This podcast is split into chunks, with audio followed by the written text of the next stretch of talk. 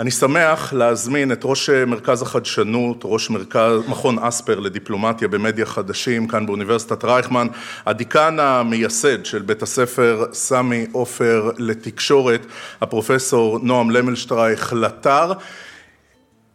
מילה, מילה אישית, אה, לפעמים אה, גם פעילויות של שנים ופעילויות מוצלחות של שנים הן נגזרת של מחויבות אישית עמוקה והמחויבות האישית העמוקה של נועם לכנס הזה לגבות אותו במשך שנים מול קשיים, מול אתגרים, גם כלכליים וגם תכניים, זה משהו שאני מאוד מאוד מעריך ומודה עליו והוא לא מובן מאליו בכלל. מיד אחרי אה, ברכתו של אה, פרופסור אה, למשטרך לטר, הוא ימשיך להרצאת הפתיחה של הכנס, מקרה המבחן אין גמלים, no camels, מיתוג וחדשנות, מיתוג מדינות באמצעות חדשנות. פרופסור נועם למלשטרייך לטר, בבקשה אדוני. בוקר טוב, מאוד מרגש אותי לעמוד כאן. עד לפני שלוש שנים כבר, עמית? עמית החליפה אותי בתור דקנית בית הספר לתקשורת, ואני מוכרח לציין שהבית ספר פורח, והביקוש של הסטודנטים כבר אחרי הקורונה הולך וגדל, ורק, איך, איך אמר רועי, מילה אישית, אה, תודה לעמית על זה שהיא לקחה את הספינה הזאת ומובילה אותה בהרבה מאוד הצלחה, אז אה, תודה. מרגש אותי להיות פה כי זה הכנס העשירי אה, בנושא דיג'יט, שדן כיצד הטכנולוגיה בעצם מאתגרת את התקשורת.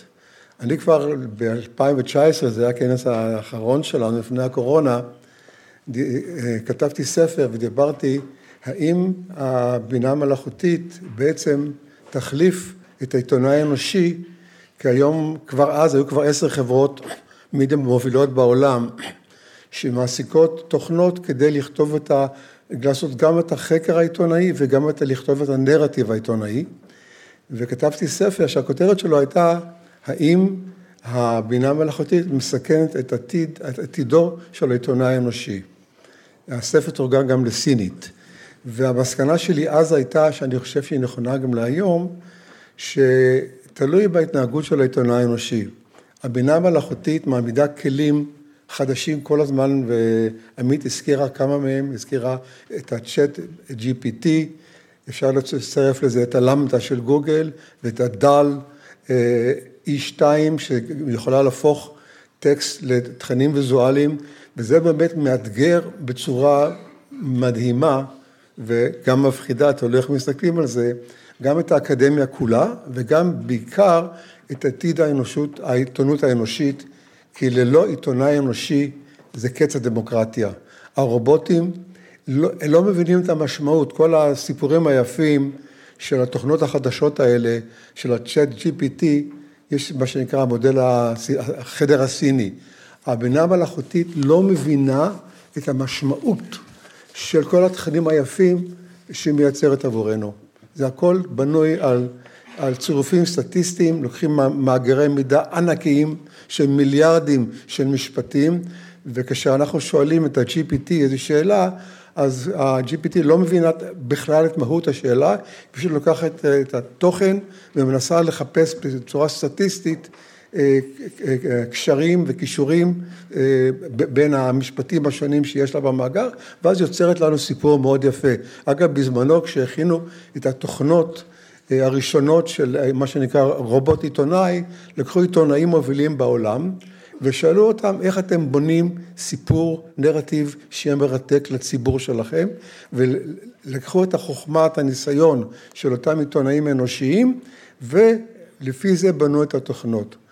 עכשיו, אני אומר שנכון גם להיום עם כל התוכנות החדשות של צ'אט אה, GPT ושל למדה ושל דל, אה, העיתונאי האנושי אם הוא לא יבין את הכלים שהבינה המלאכותית מעמידה לרשותו, הוא שער, מובטל, ואם הוא שער מובטל, קץ הדמוקרטיה.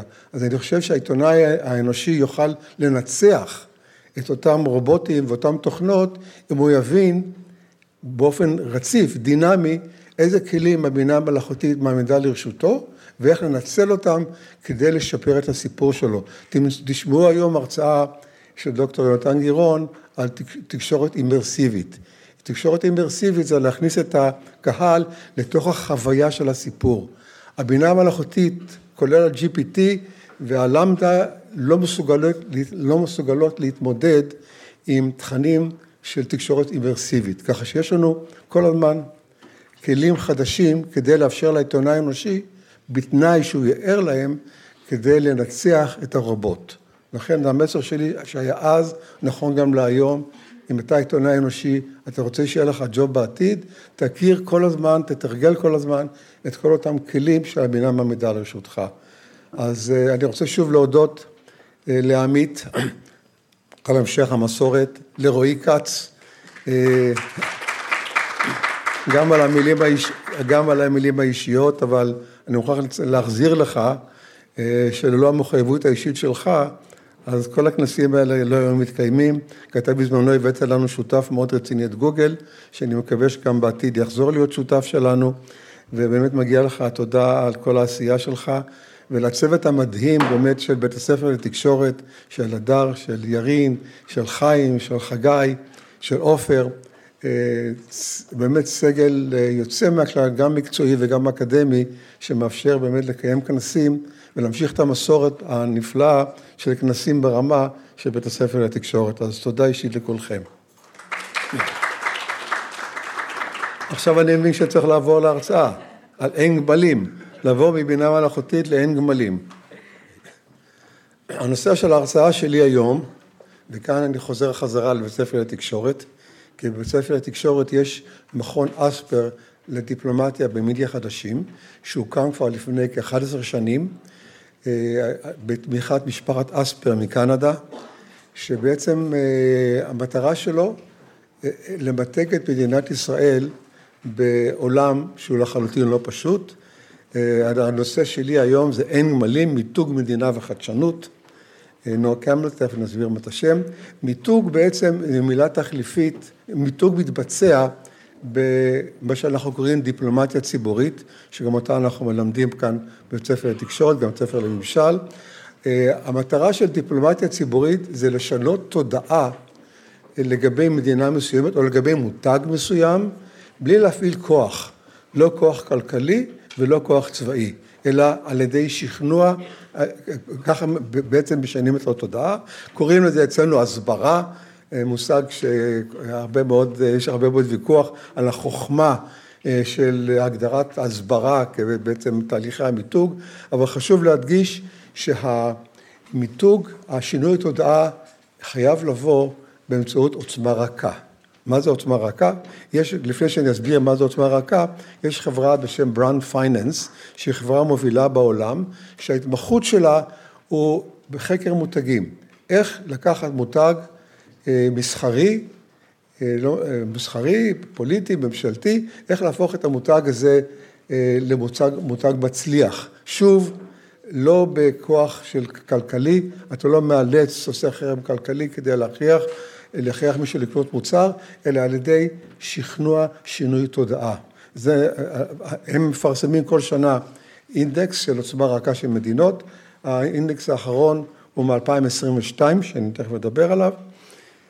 ומה זה בעצם עוצמה רכה? עוצמה רכה מבוססת על אטרקטיביות של מדינה, כוח המשיכה שלה. והעוצמה רכה, לפי, הדירו, לפי המבנה של סקרי דעת קהל של חברת Brand Finance, יש שבעה, שישה עמודי יסוד, שבאנגלית נקרא פילארס, שעליה מבוססת עוצמה רכה.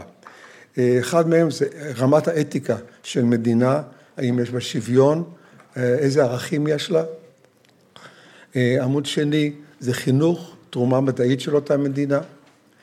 אה, שלישית, האם התקשורת באותה מדינה היא תקשורת חופשית? אני, אני למדתי מהניסיון בתור אה, דקן הרבה שנים, כשאני מארח, אני לא, לא אומר מה דעתי הפוליטית. אז אני לא, לא אכנס לפוליטיקה, אבל כל אחד, אני משאיר לכל אחד בראשו לחשוב מה קורה עכשיו לכל אותם עמודים של עוצמה רכה. כל אחד לפי נטיות ליבו הפוליטיות. עמוד רביעי, תרבות והיסטוריה ומסורת של אותה מדינה. עמוד נוסף זה היחסים הבינלאומיים של אותה מדינה, רמת המשילות של אותה מדינה, והאם באותה מדינה כלכלה חופשית, האם קל לעשות שם עסקים, אלה הם שישה עמודי היסוד של עוצמה רכה, אוקיי? לפי הסקר שנעשה על ידי Brand Finance ב-2022, הסקר מבוסס על סקר של 100 אלף אה, תושבים ב-100 מדינות, ישראל הגיעה במקום לא רע, מקום 23, והקביעה של המקום נעשה, הנה פה יש לכם דוגמה של הדף של ישראל, שוב בוחנים את התחושה של מאה אלף אזרחים כלפי אותה מדינה, לפי התפיסות של אותם תושבים, של אותם אזרחים שמשתתפים בסקר, איך הם רואים את אותה מדינה מבית העסקים, הערכים, אה, המדע, תרבות, ממשל, לפי, לפי שש אותם קטגוריות, ואז הם עושים איזשהו שקלול אה, של אותם, אותם אה, ממצאים כדי לקבוע את מיקום המדינה. ישראל הגיעה למקום ה-23 מתוך 120 מדינות ב-2022, לכאורה בכלל לא רע, אבל אם מסתכלים מה שנקרא פה על ה-fine אז ככה, דירוג ההשפעה של ישראל בתוך 120 מדינות הוא דירוג מספר 16.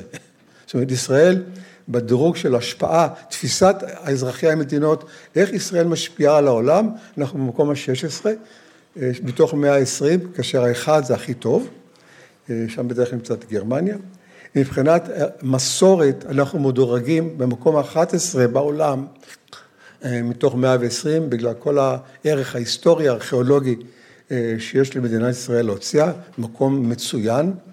אה, חינוך ומדע עם מדינת הסטארט-אפ, אנחנו במקום 16 מתוך 120, אבל ביחסים בין מדינות אנחנו במקום 57 מתוך 120, אה, בתחום של סובלנות אנחנו במקום 50 מתוך 120, שזה לא כל כך מקום טוב להימצא בו, אבל כאמור השקלול של כל הדברים האלה, אנחנו במקום ה-23. אה, סקרים נוספים שנעשים זה האם אזרחי מדינות רואים את אותה מדינה כגורם חיובי בעולם, או גורם שלילי שמסכן את שלום העולם, ולפי הגרף הזה קשה לראות, אנחנו נמצאים במקום לא טוב. וכאן יש סקר של ה-BBC עם national brand index, שנעשה פעם אחרונה ב-2017, וכאן אפשר לראות שישראל, הדמויות הירוקות רואים את ישראל כגורם שמשפיע לחיוב בעולם, הדמויות האפורות אין להם דעה לגבי ישראל, לא לכאן ולא לכאן, ו-50 אחוז של הדמויות האדומות רואים בישראל סכנה לשלום העולם. כשאנחנו מדברים על מיתוג מדינות, בדרך כלל אנחנו מנסים, אה, מנסים להשפיע על, הד... על הקטע האדום, ההשפעה שם היא בעייתית, אבל לפחות אנחנו 25 אחוז מתושבי העולם שאין להם דעה בעד או נגד ישראל, אם אנחנו נוכל להגיע אליהם עם מסרים חיוביים על ישראל, אז יש סיכוי שנוכל אה, להפוך אותם לאוהדים שלנו. אה, אנחנו נמצאים בחברה של הסכנה לעולם, נמצאים בחברה טובה עם צפון קוריאה, עם פקיסטן ועם איראן. ככה אנחנו נמצאים מבחינת איך תושבי העולם רואים את ישראל אה, כגורם משפיע בעולם. אה, סקר נוסף, חברה נוספת שעושה סקרים, חברת ה-National Brand Index, שכבר הזכרתי קודם, שיתפה פעולה עם BBC, גם כן לפי קריטריונים, שישה קריטריונים של תיירות, ערכים, ממשל, תרבות ומסורת, לפי אותם ערכים, התחברה עם חברת איפסוס, שהיא חברה גם כן שדומה לחברה שהזכרתי קודם, שעושה סקרים בכל העולם לגבי איך אזרחי העולם תופסים את מדינת, מדינה מסוימת, במקרה שלנו ישראל. הם התמקדו ב-60 מדינות, להבדיל מהסקר הקודם של Brand, Brand, Brand Finance עבדו על 120 מדינות. פה הם התמקדו ב-60 מדינות, וישראל דורגה במקום ה-47 מתוך 60 מדינות, כאשר במקום ה-60 פלסטינה. הם החליטו להוסיף את ישראל, את פלסטינה כמדינה, זה גם נותן לכם איזשהו קו מחשבה לגבי התפיסה של אותה חברה, איך היא רואה את ישראל, זה נותן משהו ככה בין השורות, ופה אנחנו ראינו שאנחנו, ישראל נמצאת במקום 47 מתוך 60, וב-120 מדינות אנחנו במקום ה-50 ו-57 מבחינת היחסים בין מדינות, יחסים בינלאומיים, ככה שדווקא יש, בהיבט הבינלאומי, איך רואים את ישראל, יש די הסכמה בין שתי החברות הסוקרות האלה, והבעיה היא שאנחנו, כשאנחנו רוצים ליצור תודעה חיובית לישראל, אנחנו רוצים שאנשים יבואו לכאן כתיירים, שישקיעו בו. אה, זה שישראל, אה, יש לה השפעה גדולה בעולם, אמרתי קודם, דירוג 16, זה לא אומר שאנשים ירצו לבוא לפה ולהשקיע פה דולרים ולבקר אותנו ולראות אותנו, ככה שהנושא הזה של איך תופסים אותנו מבחינת יחסים בינלאומיים הוא מאוד חשוב לתיירים. הבעיה הכי גדולה שלנו, כשהקמנו את האתר הזה, זה שמאוד קשה לשנות תודעה של אנשים. אנשים בעצם, כולנו יודעים את זה במחקרי תקשורת שכבר של עשרות שנים, אנשים יש להם איזשהו מבנה עמדות וערכים מאוזן, שהם אוהבים לשמור עליו בכל מחיר, לכן כל כך קשה להעביר אנשים ממחנות פוליטיים מצד אחד לצד השני, כי כשאני איש ליכוד ואני שומע את יאיר לפיד מדבר, אז אני אתרגם מה שהוא אומר רק כדי לחזק את דעתי למה אני אצביע עוד פעם לליכוד, ולהפך, כלומר קשה מאוד לשנות תודעה של אנשים עם מסרים רגילים פוליטיים, וזה תהליך מאוד מאוד בעייתי, ואנחנו החלטנו בנו קמלס, תכף אני אסביר לכם גם על מה השם הזה, החלטנו למתג את ישראל לא כאומת סטארט-אפ באופן מפורש, אלא כמדינה חדשנית שפותרת בעיות לאנשים בעולם. והחלטנו לעשות את זה לא כישראלים, אלא, אלא בצורה עקיפה, דרך מנועי חיפוש אוניברסליים. בנו קמלס, תכף אני אסביר לכם איך זה נעשה. הקמנו את אתר אין נמלים, באנגלית no campus, כי מדוע בחרנו בזה? כי כשהקמנו את האתר, את האתר הזה לפני עשר שנים, הדימוי של העולם עלינו, עלינו היה עדיין שאנחנו רוכבים על גמלים. אז החלטנו לבחור no camels, יש לנו פה חדשנות.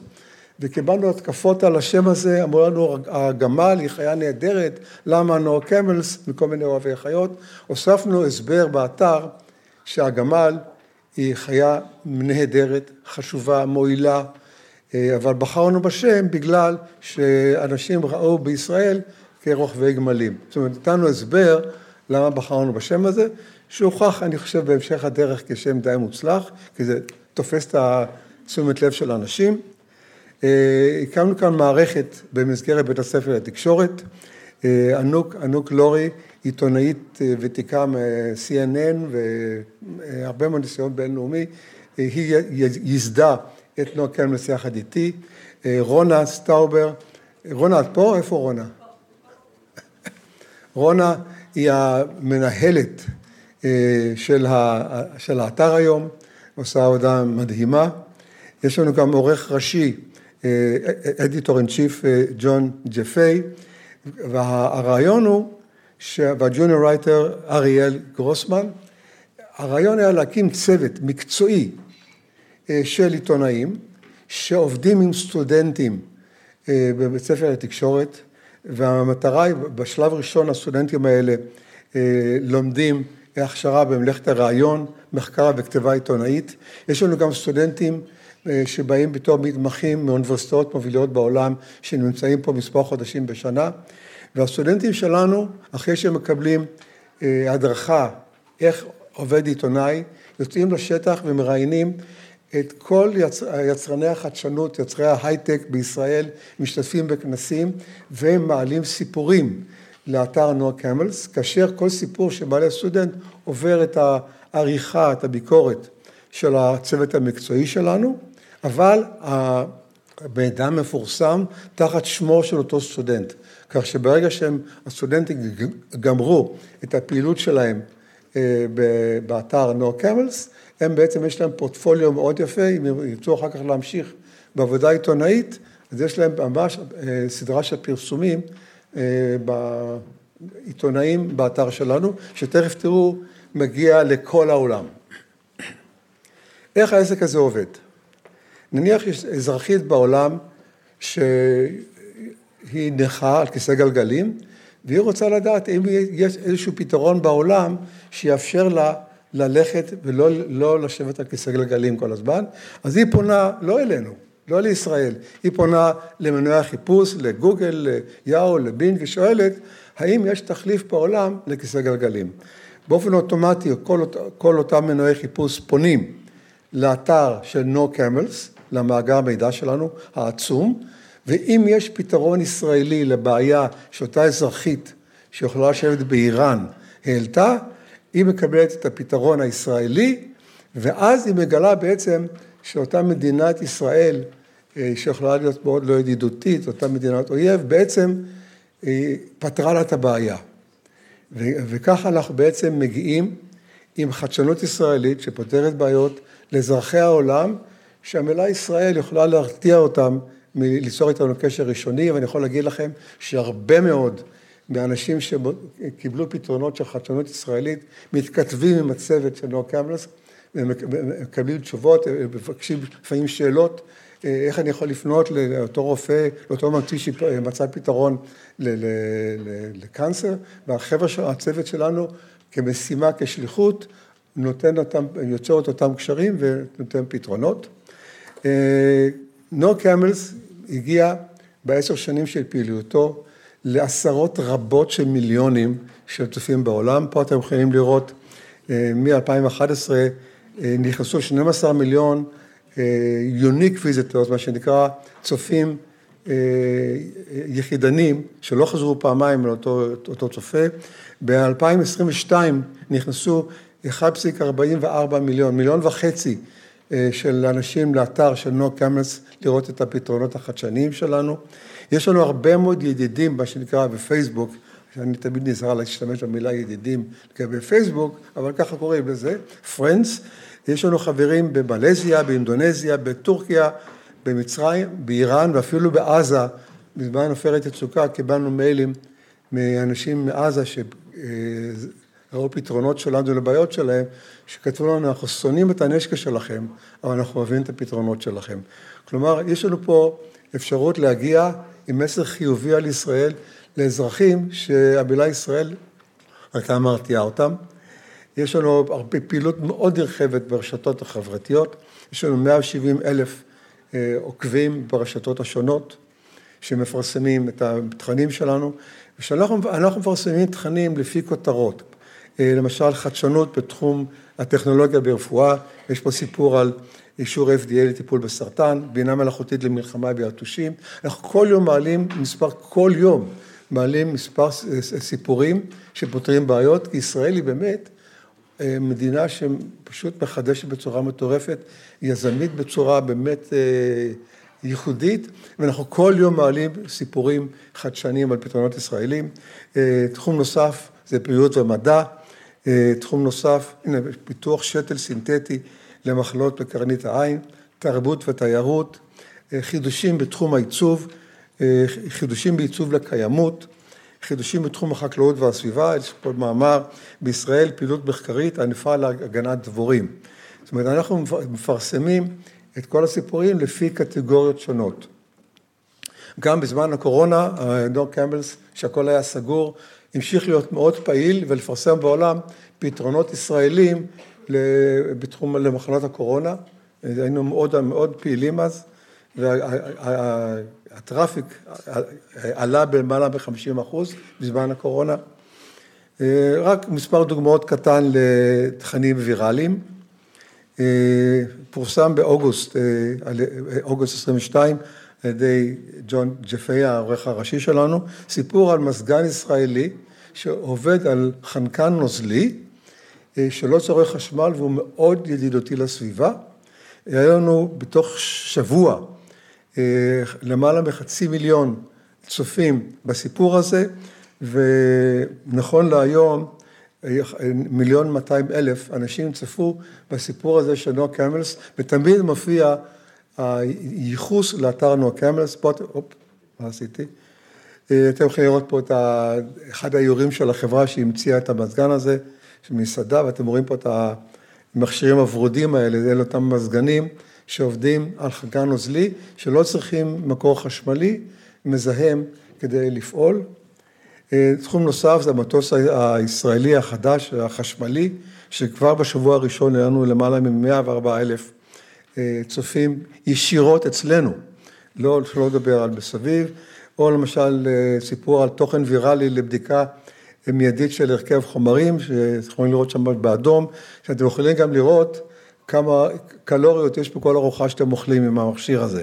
גם פה היה לנו איזה 300 אלף צפיות אה, תוך זמן קצר, ולא פחות חשוב, התכנים של דור קמלס, הזכרתי 12 מיליון, התכנים שלנו מפורסמים בעולם בצורה באמת מדהימה על ידי ה-BBC שעשה ממש סיפור, ראיין את, את ענוק, ראיין אותה על, על, על, על נור קמלס, The Times of Israel, Google News, Jerusalem Post, אנחנו, כל האתרים האלה לוקחים תכנים מנור קמלס ומפרסמים בעולם, ככה שדרך כל אותה רשת אנחנו מגיעים לעשרות רבות של מיליונים עם מסרים חיוביים על ישראל שפותרת בעיות. יש גם אתר בסינית אה, שצורך את האינפורמציה שלנו, יש גם אתר ביפנית שצורך את, ה... את החדשנות שלנו, תמיד תוך מתן אזכור לנועה קמלס, ואני לא צריך לספר לכם כמה תושבים יש בסין וביפן שגם כן חשופים לפתרונות שלנו. אה, פה יש לך דוגמה קצרה על אה, אתרי חדשות שמפרסמים את הסיפורים שלנו, זו דוגמה קצרה. ומה שאני רוצה להדגיש לקראת סיום דבריי, שבמיתוג מדינות מאוד חשוב לממשלה להיעזר במה שנקרא NGOs, במוסדות אקדמיים, ולא לא ישירות דרך הממשלה, כי אף אחד לא מאמין לפרסומים ממשלתיים, וישראל די השכילה לעשות את הדבר הזה. אה, להשתמש בארגונים ללא מטרות רווח, כמו נו קמלס, כדי להגיע לקהל הרחב. ואנחנו מפרסמים פעם בשבוע ידיעון מקוון על החדשנות הישראלית המעודכנת, ואתם מוזמנים כל אחד להירשם לאתר שלנו אה, ולצפות ב...